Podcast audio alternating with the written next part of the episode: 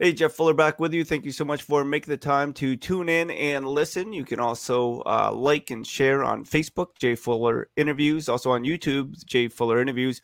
Copy and paste, share this interview and others with others because I believe people's stories will make our stories better if we simply take the time, make the time, listen, unlearn what we thought was right to relearn what is right.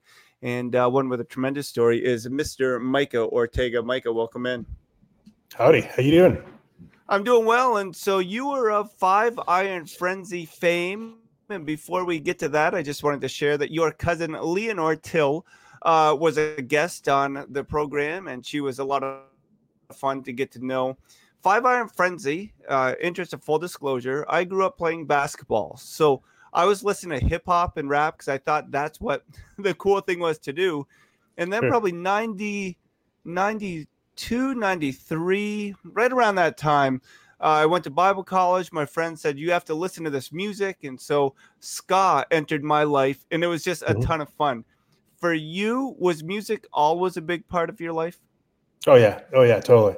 Um, I mean, ever since I was so my folks tell me stories about when, uh, like, like, uh, the windshield wipers would be on, and I, I'd, as a you know two, two, three year old, I'd be grooving along with the windshield wipers, or my dad was out in the in the, in the, the garage, you know, sawing wood or whatever, and I was finding the rhythm in that and stuff, and then spent so many so many hours just listening to music.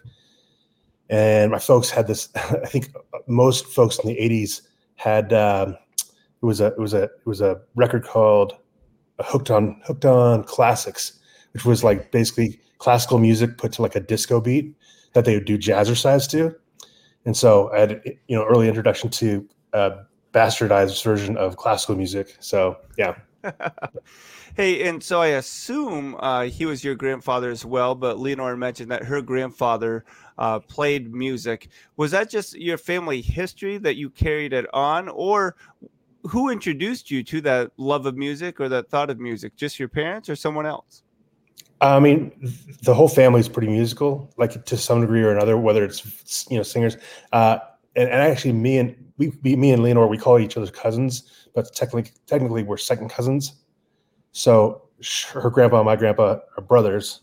Okay. So uh, her, his her grandpa, I think, played the sax, and then uh, my grandpa played uh, played like the the keyboard and guitar as well.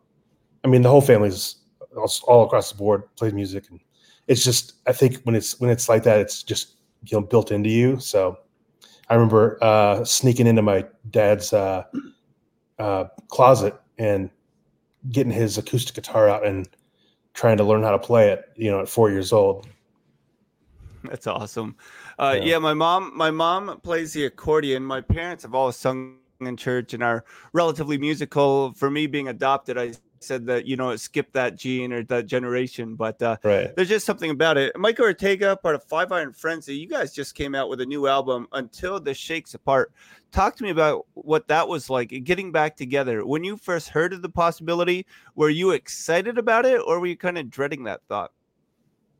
Um, no, I, I, was excited. It's you know started as a seed of, of like, hey, let's record one or one to three songs, and then um, and then uh, it just kept on going. We were like, well, we could probably do five, you know, and yeah, but why not do seven? Just do an EP, and then you know, more and more came out, and and uh, it was you know it was cool. Like like it's nice to have enough music to, to pick from and, and, choose what you want to throw on a record and what you want to not throw on the record, you know, as well. So.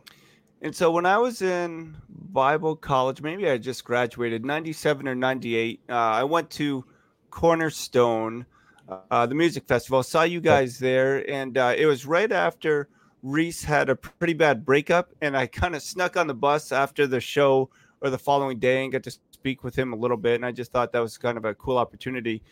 But I understand that was kind of a difficult summer for you guys. When you think about being in a band that kind of made it, at least within that Christian terminology, first of all, what was that experience like to have such highs, but like that summer to have lows as well?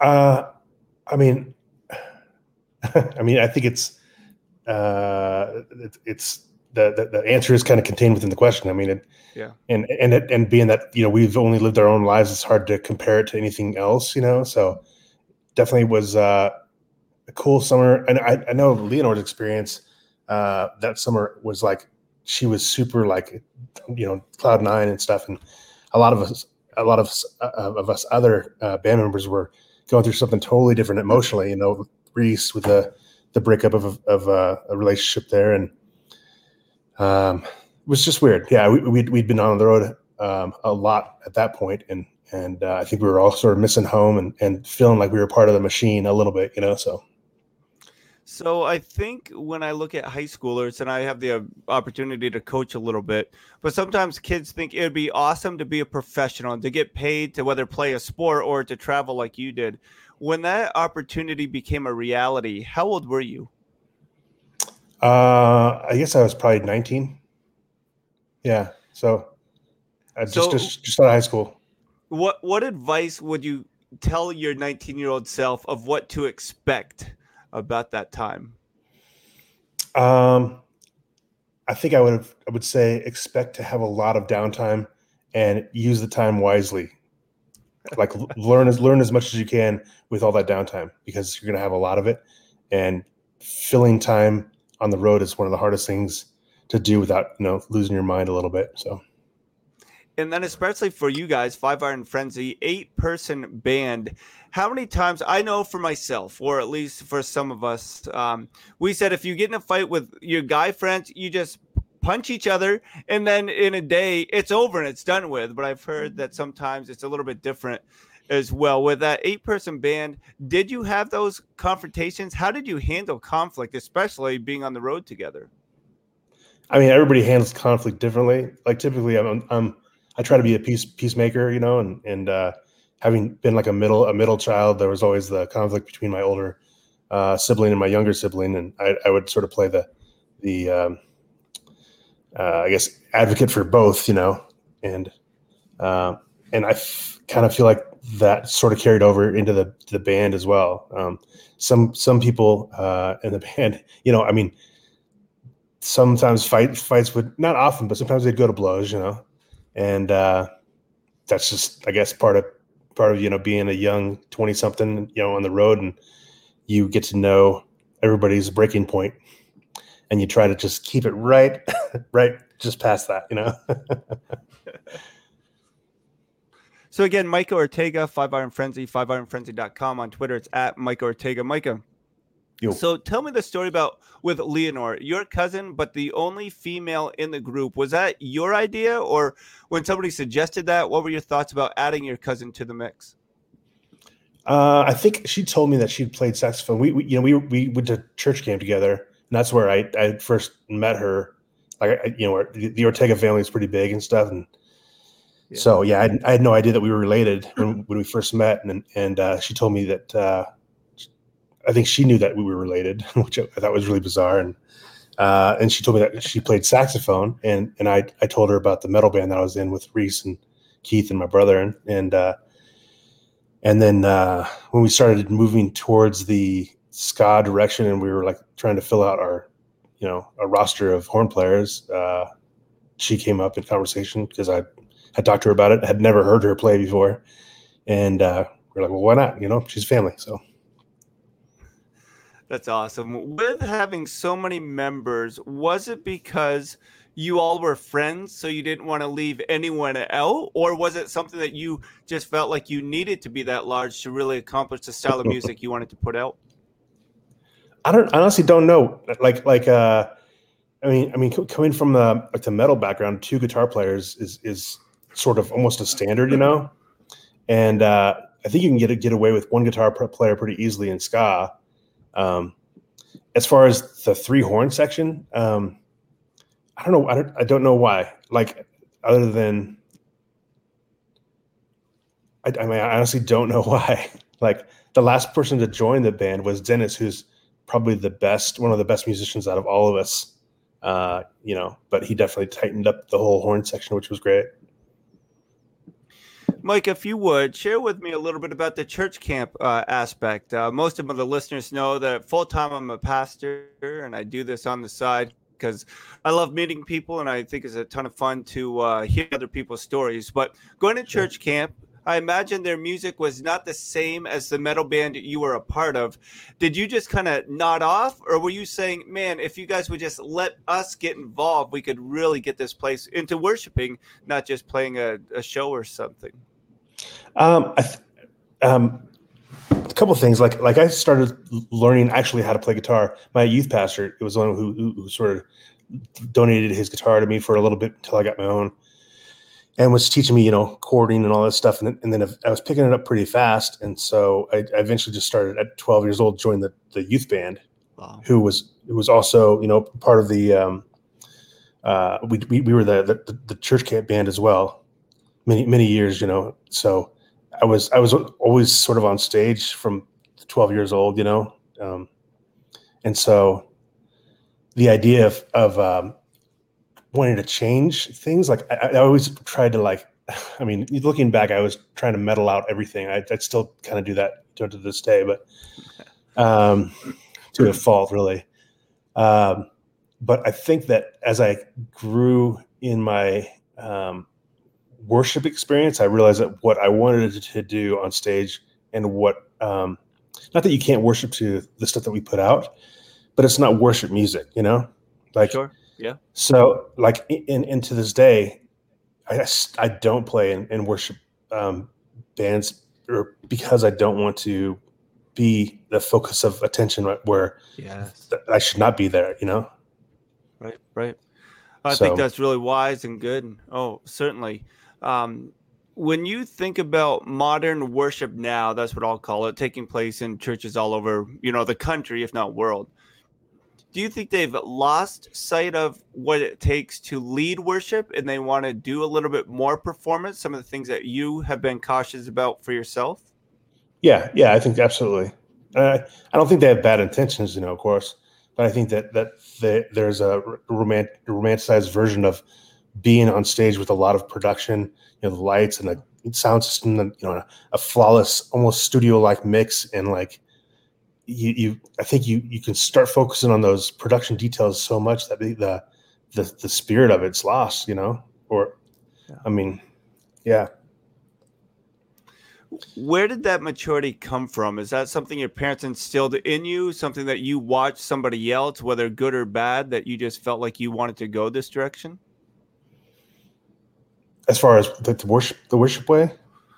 Yeah, as far as uh, saying that you would prefer not being in a quote worship band because what you would do, what you're good at, is more of the performance, the the fun, the five iron frenzy type stuff. Yeah, yeah. It's not so much that I don't want to don't want to be in a worship band. I just don't want to put myself in a situation where I become the focus, in, you know, in, in a weird way. Um, I think that that uh, I, I, I got I guess the the heart of of how worship should be based off of uh, we used to have Wednesday night youth group sessions, and uh, the production for that was one lamp in the middle of a room and no chairs and right. and it was one acoustic guitar and just us singing our hearts out, and it wasn't like there, it wasn't like uh, there was nothing production about it. Like my day job right now is is live production and it's the exact opposite of that. It is is absolutely seeking after God, to His presence to show up in that room with you. You know, creating an atmosphere to invite Him in, which I think is something that we've gotten away from. It seems like you know, and and and, and I'd love to see return to that. I think the church would benefit greatly by doing that. Yeah, I, I certainly agree. Um, I was also made aware that you have a younger sister, I believe, and she was involved, as you are guys are from uh, Colorado, the whole Columbine incident. When that took place, what grade was your sister in? She was a junior. And how old were you? Uh, let's see. I was probably 22 or so. I'm, I'm totally guessing. I'd have to do the math. So I got my question in that is do you remember getting the phone call that your sister's high school had gone through this tragedy? Yeah, oh yeah.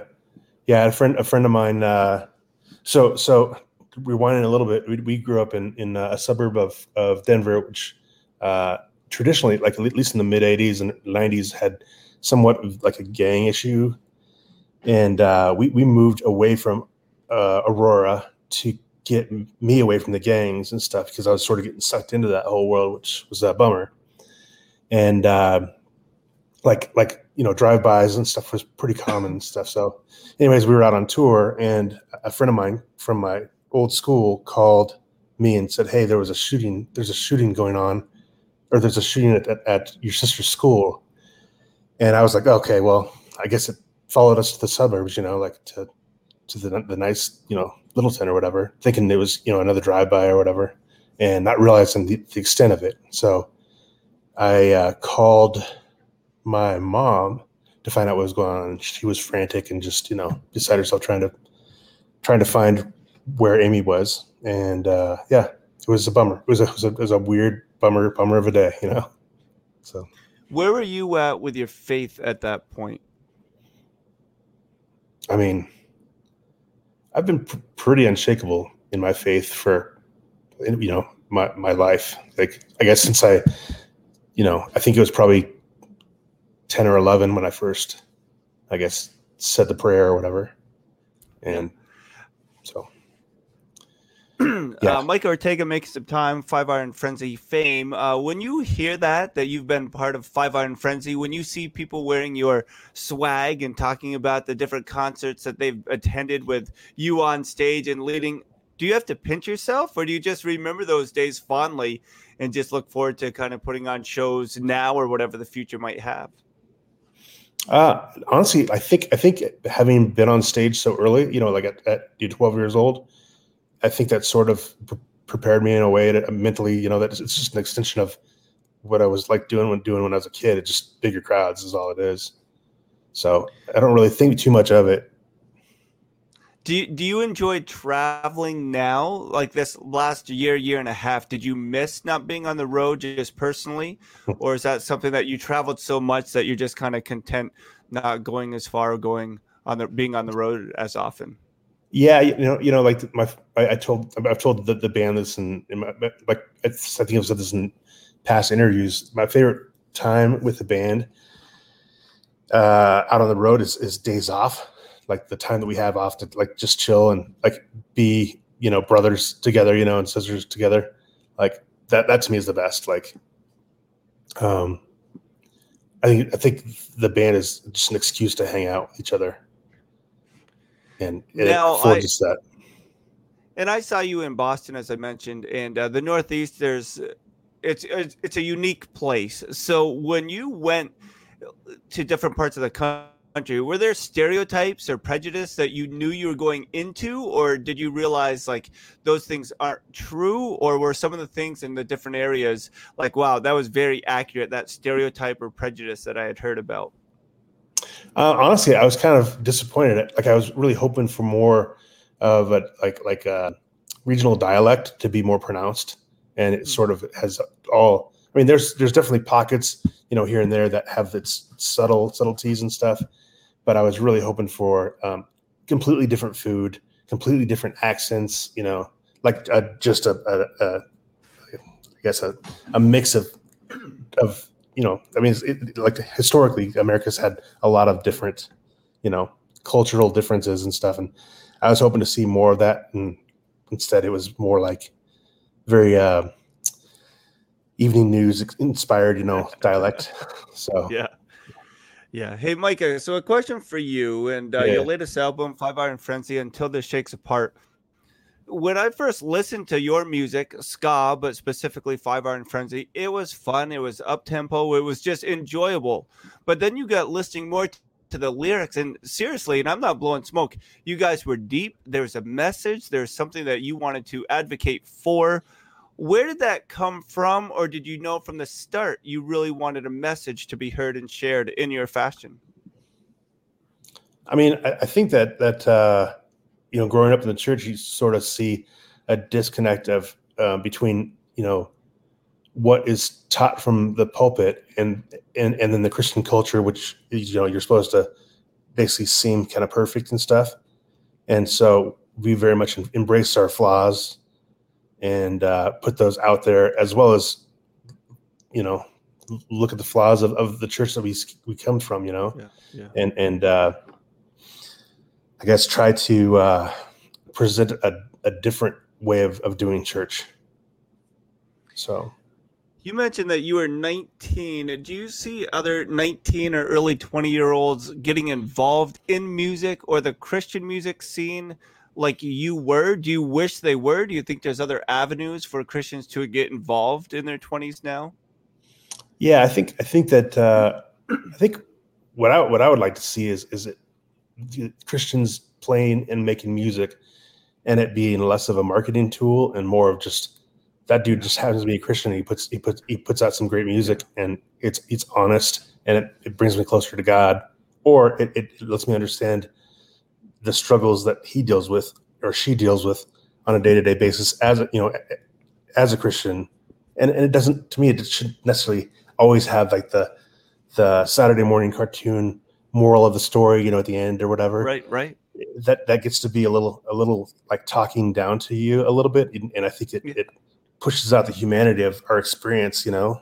And I don't know. I think that I think that that God came to you know save us humans, and and and I think we I think I think we end up trying to be something other than human. Well, I um, I feel I believe that God uses and God loves the broken, and we all are broken. And um, oh yeah, Leanor shared how her uh, brother tragically uh, died in a car accident how well did you know her brother when that happened? How devastating was that for you as a family as a whole, but also as a band? Uh, I mean, it was it was rough. Like I like I uh, I didn't I wasn't super tight with Carlos. Um, uh, I mean, he, he would show up to shows and sometimes you know band practice and stuff. But um, I you know I, like I was saying before, like our our family is pretty pretty big as far as you know the, the amount of people and um, so I, I just knew her, knew him through her, and uh, of course, we, she found out the news, you know, when we were on the road, um, and yeah, so we jumped on a plane. You know, I wanted to be there for her, and uh, so yeah, it was it was tough. Micah, how has your faith really grown over the last years when you were not part of Five Iron Frenzy or when you know the band took a break from uh, being together? How have you grown? I feel like I feel like I, have I've kind of view my honestly where I work has a has a high enough turnover that I come in contact and work shoulder to shoulder with people for you know two three years at a time, and I feel like I can I can be the Jesus that they might not know. Um, that's that's my hope, and I feel like yeah. where I work is is my mission field, so to speak. And honestly, that's the only reason I can think of that God would have me there for as long as He has. You know, is like I'm I'm I'm, I'm very much a homebody, so I think that pushes me out into the world, so to you know, so to speak. Yeah. So, and I think that that point is like for me is like the whole interview that you don't have to be famous or in a band or travel around the country or world, but you can just be used of God wherever you are. Uh, for yourself, when you think about those that want to be like you, I asked Leanor, I said, um, when did you know you were famous? And she said she was trick or treating or something, and there was a girl dressed up like her. So mm-hmm. for you, when did you realize that there was a greater responsibility on you as a Christian, being a part of a Christian band, when you had kids and youth pastors and people playing your music and pointing to you as examples of followers of Jesus? I mean, I think it goes back to being in the church band. Like, like, like there, there is a, a certain amount of you know, like I'm on stage, I'm representing Jesus, you know, and, and I, as a new believer, I'm like, I don't really know exactly how this is supposed to work, but I, f- I feel like there's certain things I should and shouldn't do and should and shouldn't say. And sometimes out of not knowing what to say, I would just be quiet about, you know, and just observe. So I, I did a lot of observing. I still do a lot of observing, but um, so there's a, definitely accountability there. So this brings me back, and I know I've gone back a couple times now, but being a part of a youth band, sometimes local churches say, when a student is old enough or talented enough or we feel as though that they are responsible enough we can include them how important is that that churches look at students differently and get them more involved at an earlier age? I think it's super important. Like I like to me, that's that's like even beyond church. I think that you need to. We all need to look at these young kids growing up and start looking for their strengths and their weaknesses and playing them hopefully towards their strengths to become you know better at what they do and and encourage them in in you know who they will become. Like i think that's super important. And i think that you can start doing that at you know four or five years old. Yeah i really think there's a um a, a responsibility we have to allow students to see god use them and experience God using them in that way. Uh, Ortega.Micah on Instagram, Micah Ortega, Five Iron Frenzy, uh, joining us. What do you think about social media? Do you wish you had social media when you guys had your first run, or are you glad that hmm. uh, it was not as popular or as available? Um, I don't know. Like, like uh, for me, it's for me, social media is a place that I can go and like I'm, I'm definitely better. Um, I think better written word than I am spoken word. Like I, I, like to chew on chew on my chew on my thoughts and and not stutter so much. You know, trying to come up with a, a coherent thought. You know. Um, so I, in that respect, I think it'd be would have been cool to have social media back, you know, when we first started out. But at the same time, there was viral, you know, ways of spreading information that was. Right. I mean, that just that just happens regardless of the tool that's used, you know. So, yeah. uh, when I'm looking at this, I apologize. Uh, some of my notes just was reminded about when you write a song. If somebody wrote a song and they offered it to the table, did all eight members of the band look at that and say, "Hey, we can use this or cut this out"? Was there give and take? What What was a hierarchy? Did Reese have final say as far as the songs that you wrote, but also included in the albums? It really depended on on the record it, itself. Like um, like like current currently and and you know in the first like two or three records, probably the most prolific songwriter in the band is Scott uh, Kerr, and and he, I mean, he he just writes music all the time, you know, and and uh, um, a lot of us write music on the side, but it's you know one one or two nuggets here and there. We throw it into the into the, the heap and see see if it you know floats and you know and sometimes it does and sometimes it doesn't you know so um, as far as as far as lyrics go reese is probably you know he's the primary lyricist of the band um, he's probably um, he's musical but he has a different take on music that um, that is like not very common i guess like his approach to music. So his his stuff comes out sounding very very reese and there's no other way i guess to say it. And so we sort of have to take whatever he, he brings to the table and run it through the five iron machine, which is like Dennis, who has uh, um, you know training, you know, from a um, you know college training in music, and and then a lot of us, you know, also have like the the street punk rock kind of background, and we'll run it through those gears to make it, you know, appeal to our fans and stuff. So yeah, at least we, would hope, hey, you know. So early on, you guys had either a uh, band pastor or a chaplain. How important was that for you to make sure you had somebody to help lead and guide you during those times?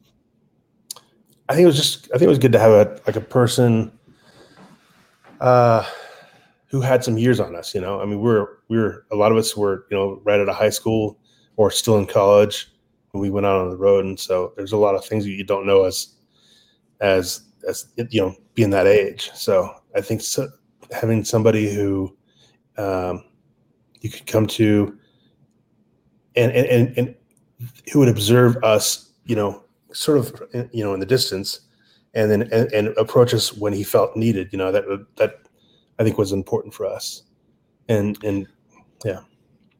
So the movie Chariots of Fire, uh, I think it was Eric Liddell, right? I forget his name now, but he said, "When I run, I feel the pleasure of God." For you, when you were on stage, when you were singing, performing, but you were doing it for God's glory, is that when you kind of came out of your shell and you knew that's what you were created for for that time of uh, traveling so much with Five Iron Frenzy?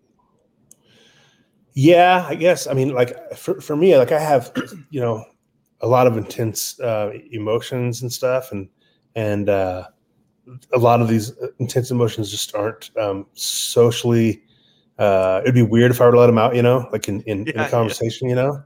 They're just intense, but you know, like you, you've seen like people uh, who are actors on stage. If you see them act on stage, it looks totally normal because they have to have that energy, you know, protrude throughout the the whole amphitheater or whatever. And but if you were to, to be right up on them, you know, like it's weird. It's super yeah. weird. And I think that that uh, that is, is true for me, where I have this intensity that I need to keep in check, and and when I when I get on stage, that's when I can let it loose. You know. I, I certainly agree with that. And I uh, coach a little bit of basketball, and I always tell my players that full time I'm a pastor, and it gets frowned upon if I'm yelling. So I can yell and encourage, and that gives me that outlet. But uh, Micah, for you, being able to sing and have those vocals, um, was that something you were reluctant about and you just wanted to play music and not sing music or was that something you always knew you wanted to have part of your your side of the band um, as far as me singing, are you, you, you kind of focusing yeah, on the singing yeah. part? Yeah, I mean, it's the singing part. Like, I, I, like so the first four years of the band, I didn't sing at all. I mean, I, I would sing without a microphone. So, yeah. so I was you know yelling at the top of my lungs, in tune as much as I could. And and you know when you're when you're a punk rock band touring, a lot of times they cut costs on on um mo- like like monitoring. You know, like so so when a band plays, they have those monitors on stage. And uh, I never had a monitor for the first four years, so I got used to hearing how my I guess uh, voice sounded through just uh, like skeletal vibrations and, and, and that sort of thing, yeah, like yeah, yeah. bone induction. And uh, and then when Scott left the band uh, after the first four years, I, because I was a familiar face within the the band uh, ecosystem, they they we all I guess decided that I should go to the front where he used to stand, and then take over his vocal parts. So a lot of a lot of the um, that was, it was sort of out of necessity that I that I ended up up, up there singing, you know. So.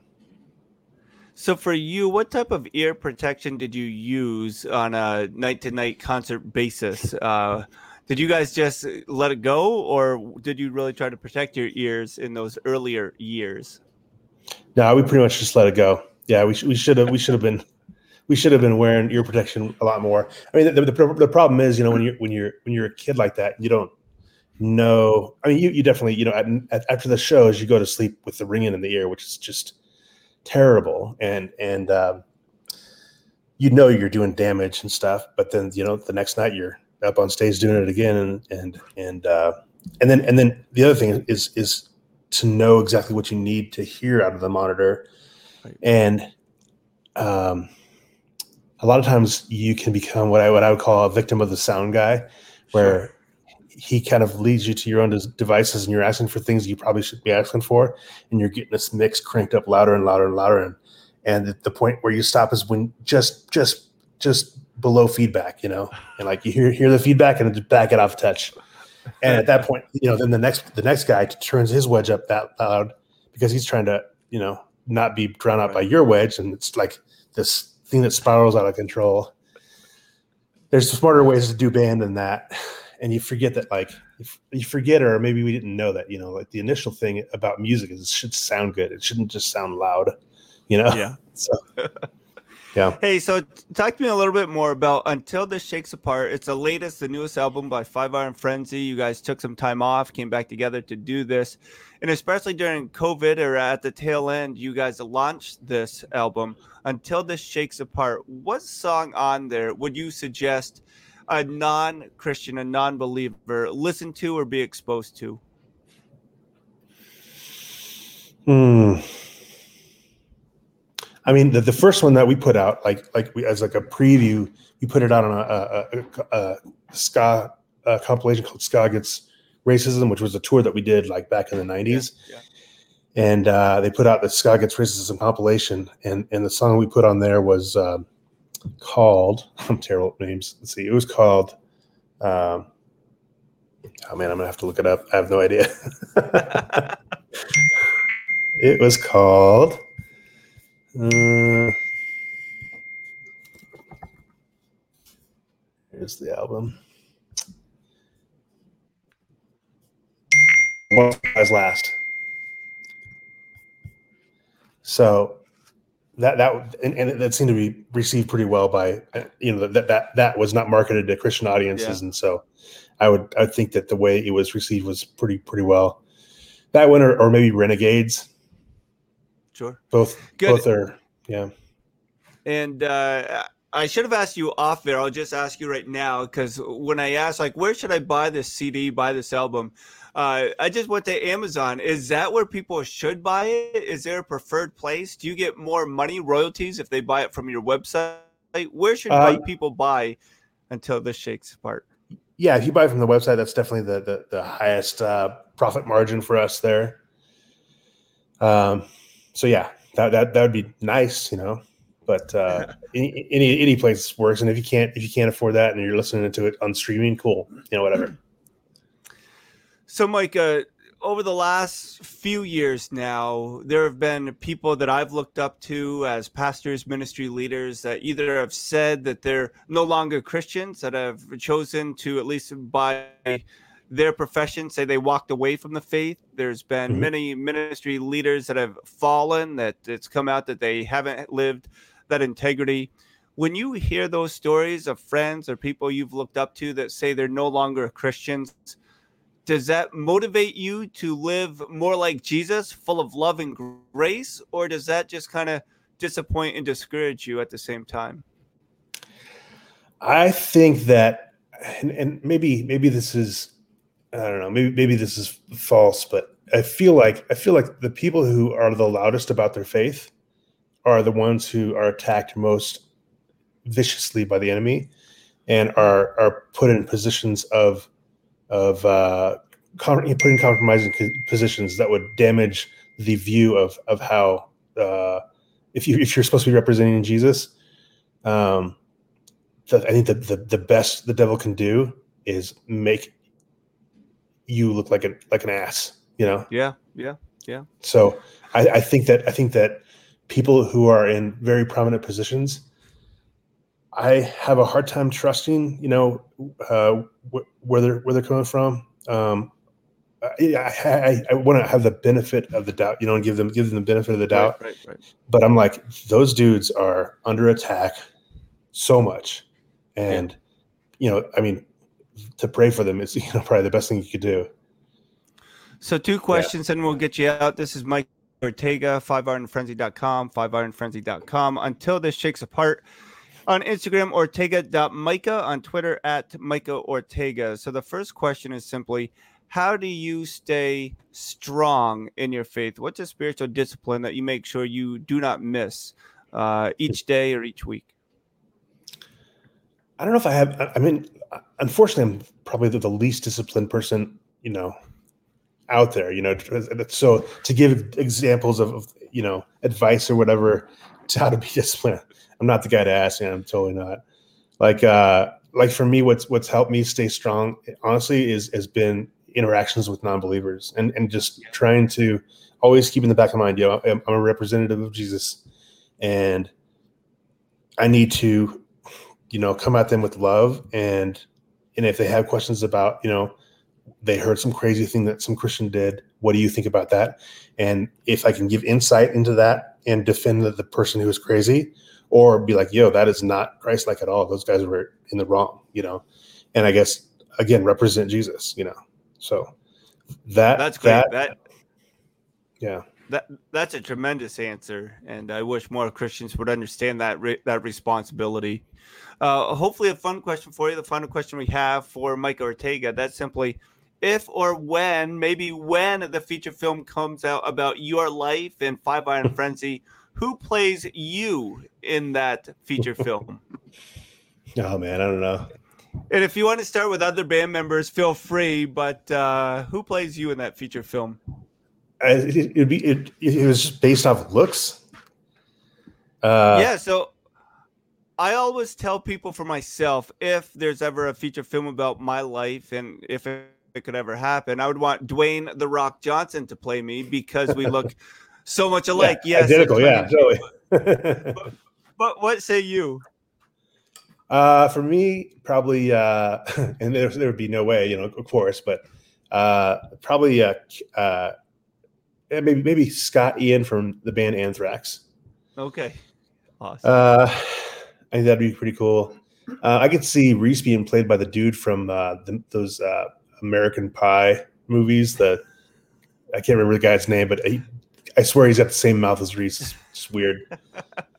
uh, Leanor, you know, it'd be Gwen Stefani uh, from No Doubt. Um, awesome. I don't know. I don't know. I'm, I'm really I'm really bad with like actors' names. I don't really follow a whole lot of actors, so. Oh, it's good. But Micah, we thank you again for staying up late and uh, being out in Colorado. We just uh, wish you all success, Five Iron Frenzy, with this latest album, Until This Shakes Apart.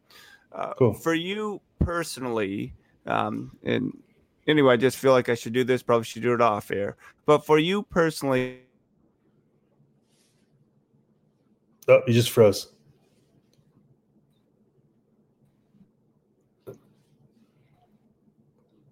I'm not hearing a thing.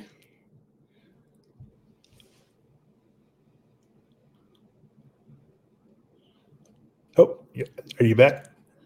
Mike, are you still there? Yeah, I'm, I'm here. Yeah, I apologize about that. Sorry. I don't know what just happened with my internet.